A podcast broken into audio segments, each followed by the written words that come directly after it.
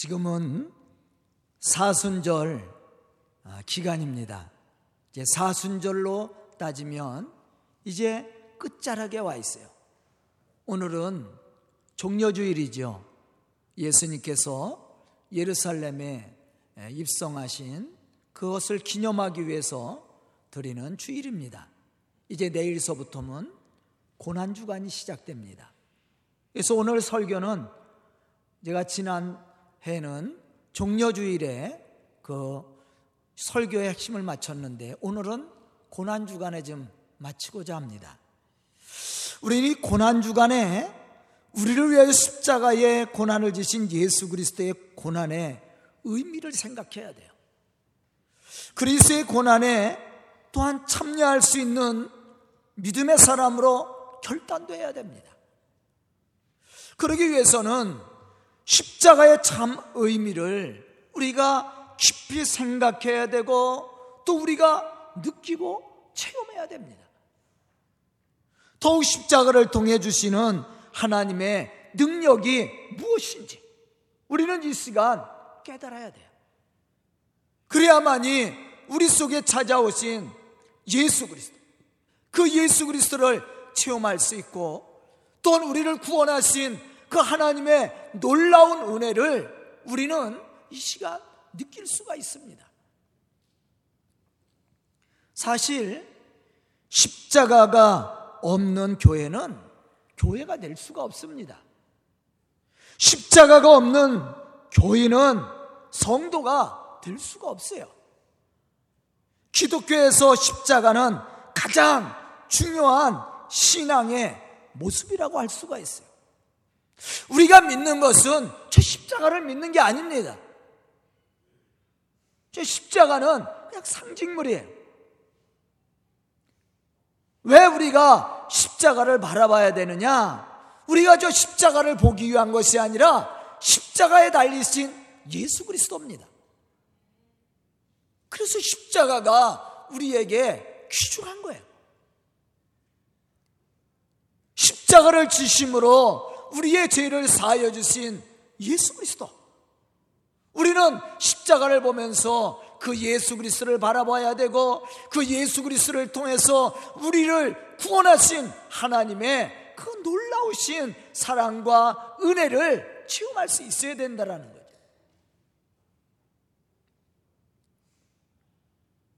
그러나 우리가 아무리 십자가를 강도한다 할지라도 성도된 우리가 그리스의 십자가의 고난에 직접 참여하는 구체적인 삶의 실천과 고백이 없다면 십자가는 그냥 무속 종교의 우상과 다를 바 전혀 없어요.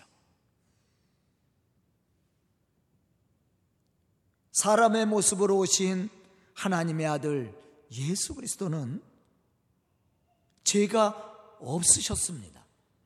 참 사람이 돼 죄는 없다고 그랬어요. 그런데 왜 예수 그리스도가 십자가에 죽으셔야만 되는가? 이유는 우리의 죄 때문입니다.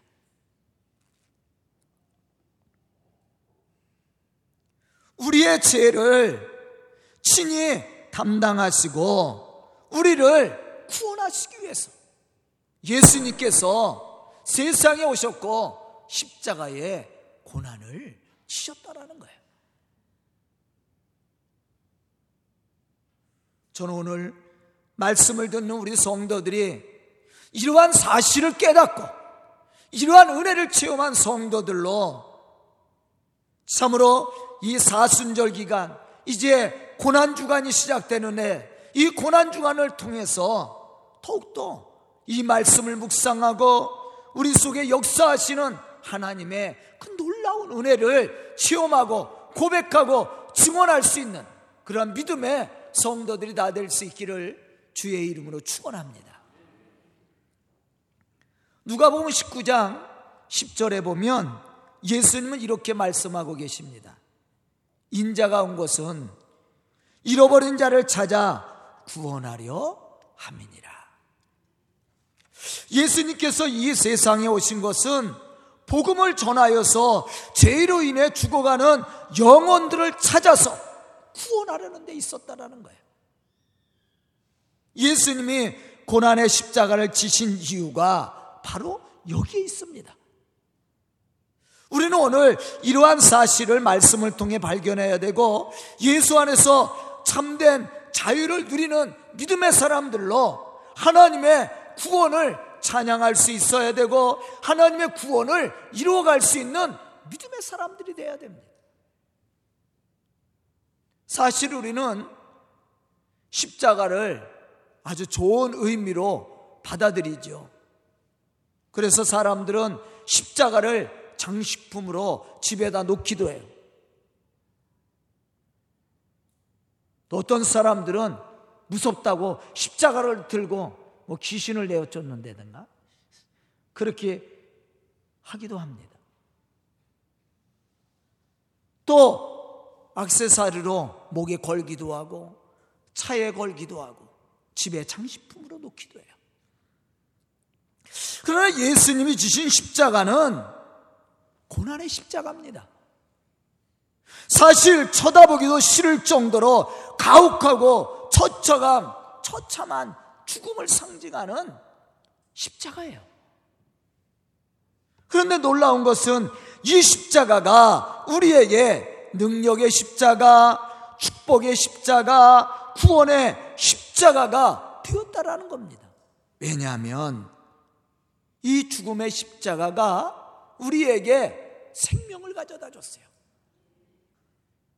그렇기 때문에 이 십자가가 우리에게는 자랑거리가 되고 생명과 같은 겁니다. 사실 십자가가 우리의 자랑이 아니라 십자가에 죽으신 예수 그리스도가 우리의 자랑이에요. 왜냐하면 그분이 십자가에 죽으심으로 말미암아 우리가 제사함과 함께 구원을 받았기 때문에. 고린도전서 1장 18절에 보면 이러한 사실에 대해서 바울은 고백하고 있습니다. 십자가의 도가 멸망하는 자들에게는 미련한 것이요 구원을 받는 우리에게는 하나님의 능력이 됨이라.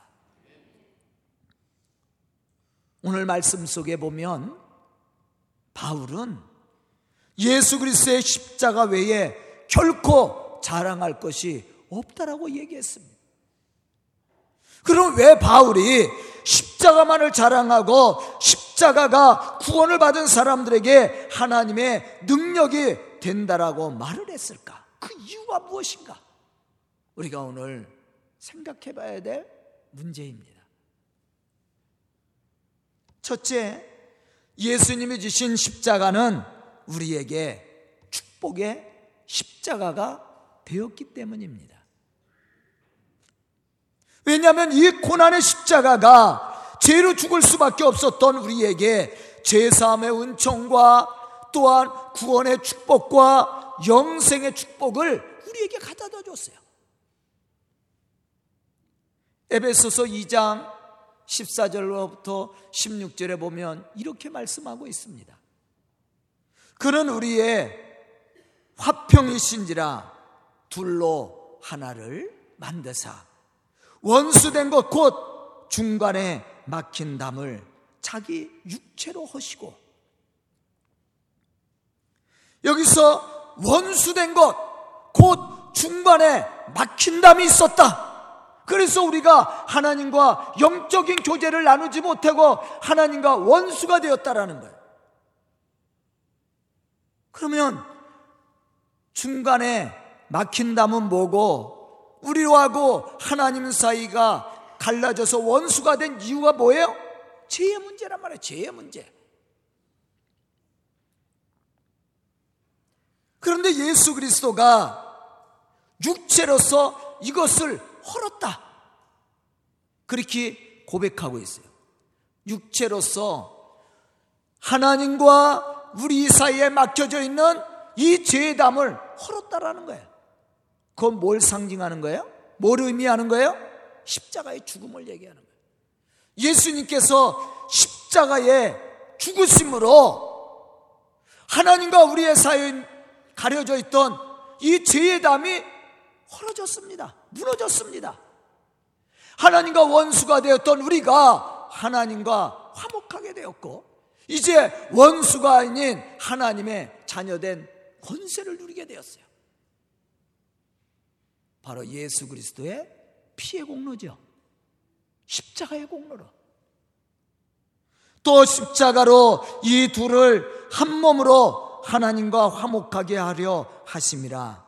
원수된 것을 십자가로 소멸하였다. 그렇게 말씀하고 있어요. 하나님과 원수되었던 우리들. 그러나 예수 그리스도가 십자가에 죽으심으로 이것이 소멸되고 우리는 하나님의 자녀로서 그 특권을 누릴 수 있는 축복을 받게 되었다라는 거예요. 그런데 보세요. 하나님이 우리에게 이러한 은혜를 베풀어 주셨는데 이것을 아무나 받는 게 아니야. 누구나 받을 수 있지만 아무나 받는 것이 아니에요. 누가 이러한 은혜와 축복을 받습니까? 예수가 그리스도이심을 믿는 사람들이에요. 그분이 나를 위해서 십자가에 죽으시고 부활하심을 믿는 사람입니다. 바로 이 사람들이 바로 제3의 은총과 구원의 축복을 누리는 사람들이에요. 저는 오늘 말씀을 듣는 우리 성도들이 이러한 은혜와 축복을 받고 누릴 수 있기를 주의 이름으로 축원합니다.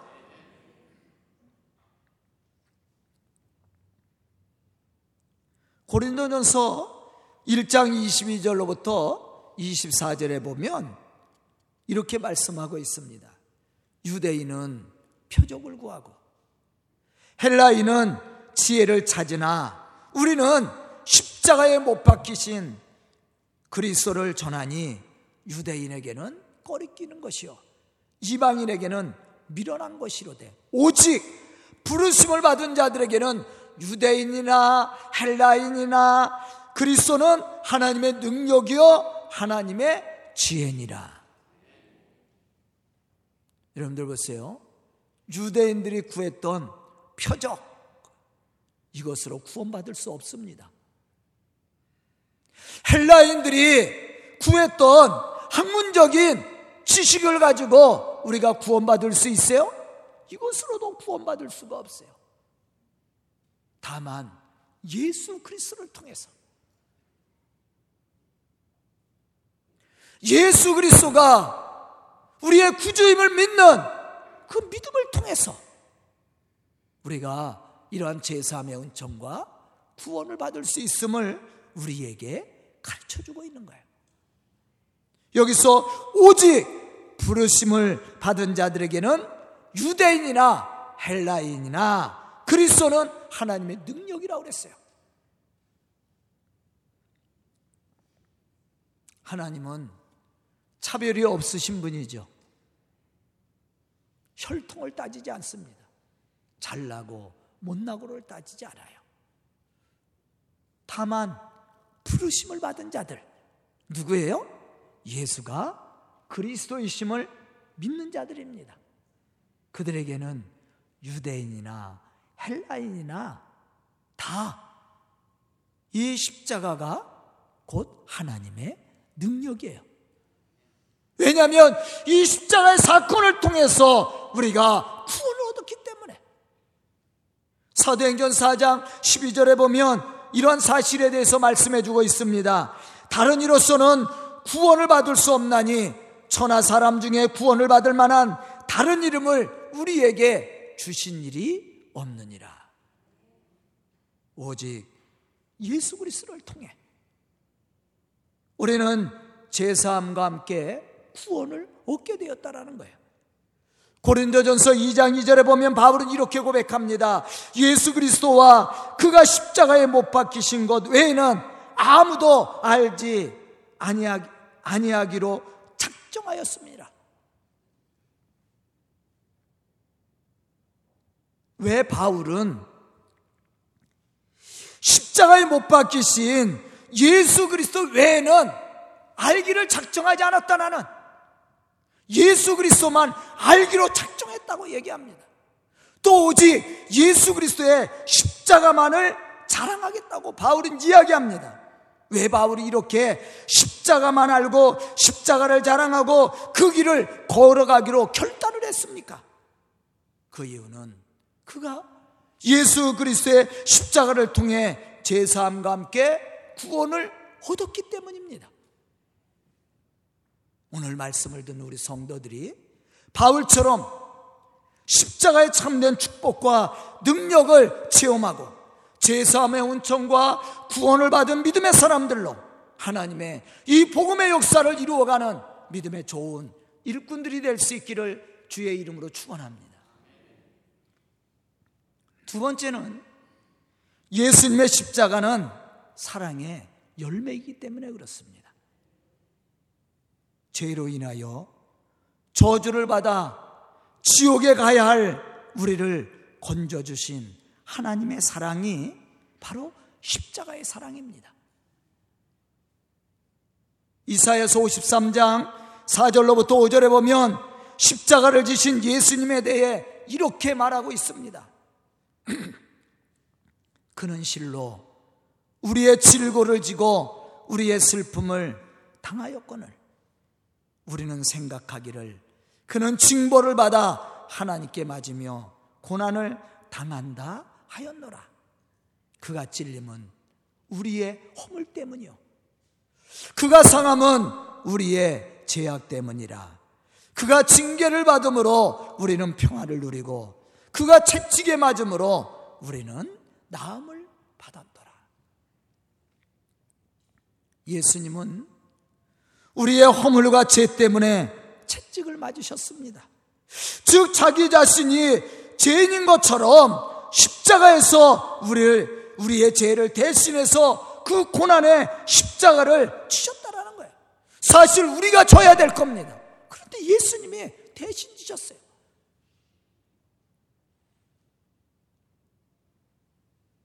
우리는 예수님의 이 십자가 피의 권세로 말미암아 우리는 제사함의 은총을 받았을 뿐만 아니라 하나님의 자녀로서 그 특권을 누릴 수 있는 축복을 받은 사람들이에요. 로마서 5장 8절에 보면 이러한 사실에 대해서 확실하게 우리에게 말씀해 주고 있습니다.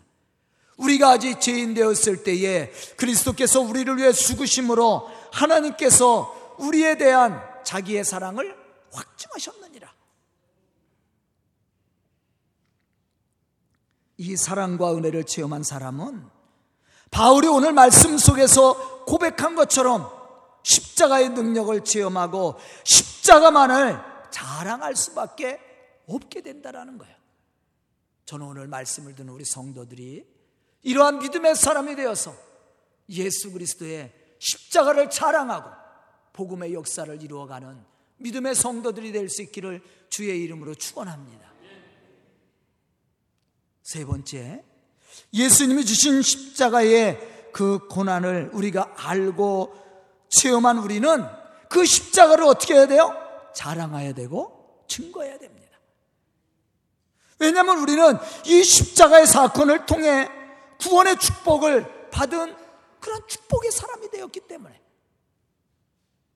요한복음 19장 30절에 보면 예수님이 마지막 십자가에 운명하실 때 이렇게 말씀을 하셨어요. 다 이루었다. 여기서 다 이루었다라는 말의 뜻은 지불하다, 빚을 청산하다 그런 뜻을 가지고 있어요. 곧 예수님은 십자가를 통해 율법이 요구하는 죄의 값을 다 지불하셨다라는 거예요. 사실 우리가 지불해야 돼. 그런데 우리는 그것을 지불할 능력이 없어.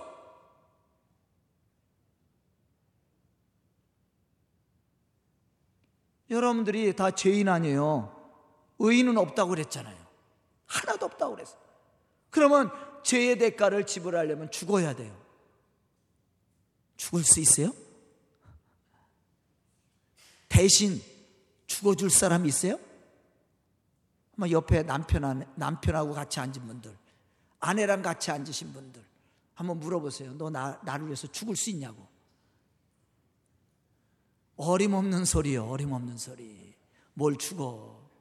너나 죽지. 어떻게 죽어줘? 나도 우리 집사람을 위해서 죽을 수 있다고 얘기는 할 수 있어. 근데 죽으라면 못 죽어. 어떻게 죽어줘? 쉬운 게 아니야, 말같이. 죽을 수도 없고, 죽어줄 사람도 없어요. 그런데 예수 그리스도가 내가 지불해야 될 그 죄의 대가를 십자가에서 지불하신 거예요. 다 이루었다라는 말은 그런 의미야. 다 지불했다 내가. 이제는 우리가 죄의 그 빚을 지질 않았어요. 왜? 예수님이 다 지불해줘서 우리는 이제 죄를 고백만 하면 돼. 지불할 것이 아니라 이미 예수님께서 십자가에서 다 지불했어요. 우리는 그 은혜 속에 사는 거예요. 이런 생명의 빚을 진 사람이 가만히 있을 수 있어요? 얼마나 자랑스러운 일이야. 얼마나 축복된 일이야. 우리는 그걸 자랑해야 돼요. 아, 우리 교회도 빚이 있어요. 이 건축할 때 남은 빚이 아직 있습니다. 그래도 많이 갚았어요. 그런데 누가, 아이, 목사님, 제가 다 갚아드릴게요. 그리고 갚아주면 제가 감사하겠어요? 싫어하겠어요? 감사하지. 누가 하실 거요? 내가 매일 가서 감사할게. 예?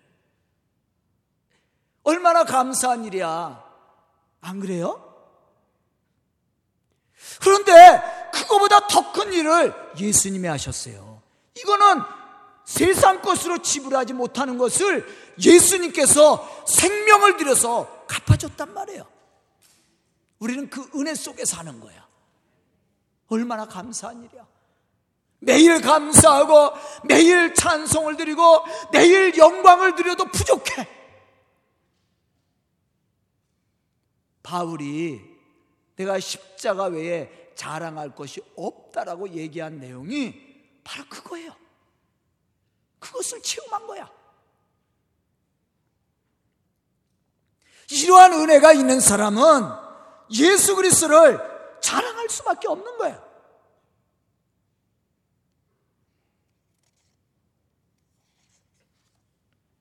마태복음 5장 17절에 보면 예수님이 이렇게 말씀합니다. 내가 율법이나 선지자를 폐하러 온 줄로 생각하지 말라. 폐하러 온 것이 아니요 완전하게 하려 함이라. 마태복음 5장 18절에 보면 또 계속해서 이렇게 말씀합니다.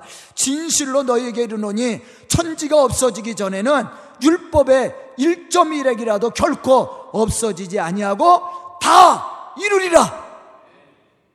여기서 완전하게 하려 함이라 다 이루리라고 예수님께서 말씀하신 내용이 바로 그러한 뜻이 완전히 다 예수님께서 십자가에서 지불했다라는 거예요. 그래서 우리는 지불할 것이 없어. 왜? 이미 예수님이 다 갚아주었기 때문에.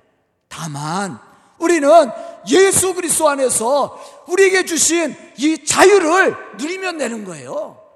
기쁨으로 하나님께 영광을 돌리고 우리가 받은 구원을 우리의 이웃에게 증거함으로 그 복음의 역사를 이루어가는 믿음의 사람들이 되면 되는 거예요. 아, 누가 우리 교회 빚을 다 갚아줬는데 내가 또 은행 가서 아유, 또 갚아야 됩니다. 그래요? 아, 다 갚았는데 왜 갚어? 갚을 이유가 없는 거죠.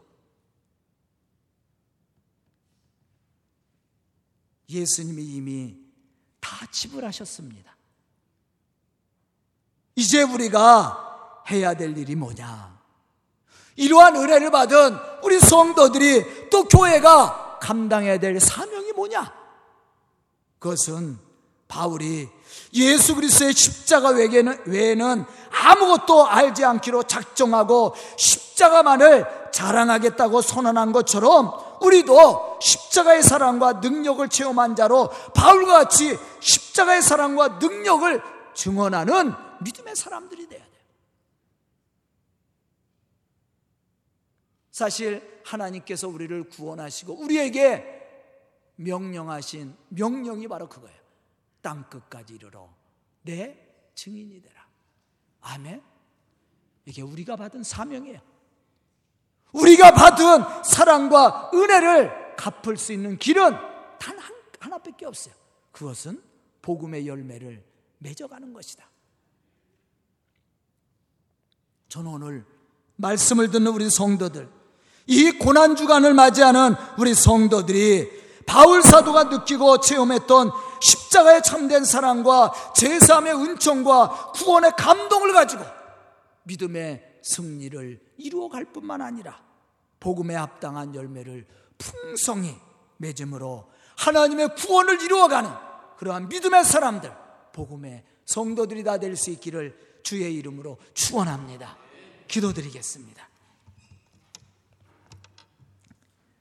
은혜로우신 아버지 하나님 감사합니다. 이 시간 저희들 말씀 듣게 해주시고 깨닫는 지혜를 얻게 해주시니 감사와 찬송을 드립니다. 이 시간 말씀 듣고 결단한 우리 성도들 바울과 같이 주신 은혜, 주신 사랑을 깨닫게 해주시고 또한 나아가 하나님께서 우리에게 명령하신 복음의 사명을 감당하는 믿음의 성도들과 교회가 될 수 있도록 축복하여 주시옵소서 예수님의 이름 받들어 축복하며 기도드리옵나이다. 아멘.